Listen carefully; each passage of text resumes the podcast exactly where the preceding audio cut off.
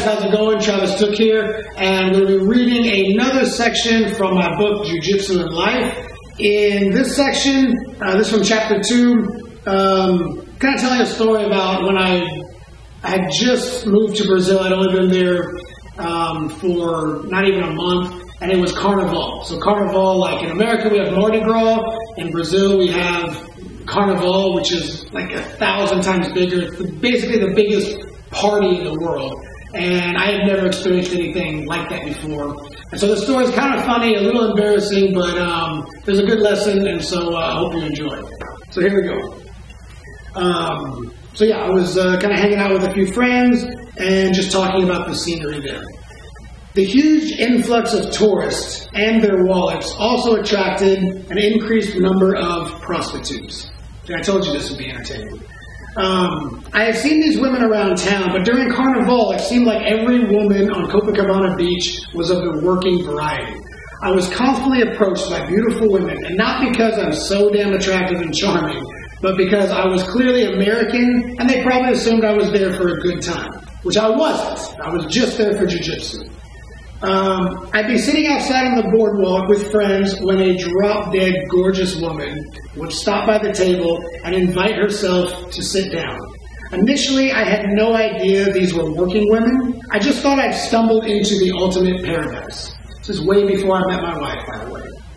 Um, we would talk, chat, flirt, and have perfectly normal and engaging conversation.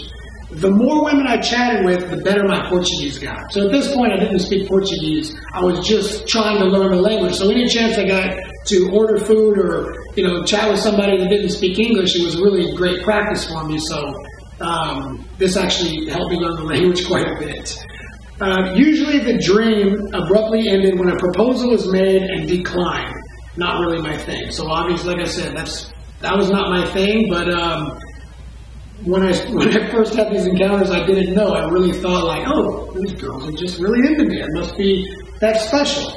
Um, plus, I, yeah, so I say here, plus I really thought they liked me, so I was a bit butthurt. However, some chose to continue hanging out, even after I made it clear that I wasn't interested in their offer. These conversations, which shed a lot of light on Brazilian culture, were the most memorable to me.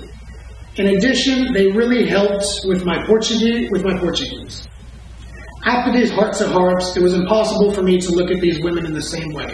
Some of them had never known another way of life, and this was a means of survival to them. So all joking aside, um, this actually was uh, a pretty kind of unique moment in my life, was seeing the perspective of, you know, that upbringing and, and how these women had to survive in an environment where there aren't a lot of opportunities, and many of them have been doing that for a long time. And although it wasn't something I ever entertained, I did talk with a lot of them and get to know them and actually uh, listen to their stories.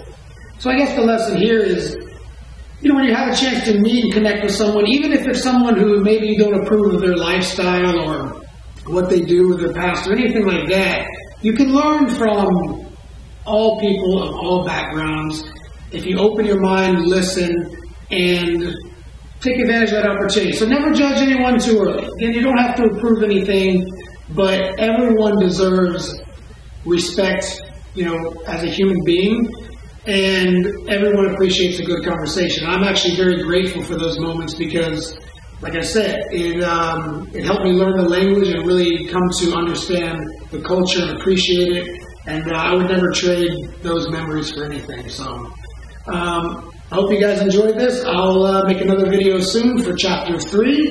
And that's it. Thank you guys again for all the support. And make sure to check the link in the description, or if you're watching this on Instagram, check the link in the bio and get your copy if you haven't got it already. Jiu-Jitsu and Life, lessons learned on and off the mat. See you next time.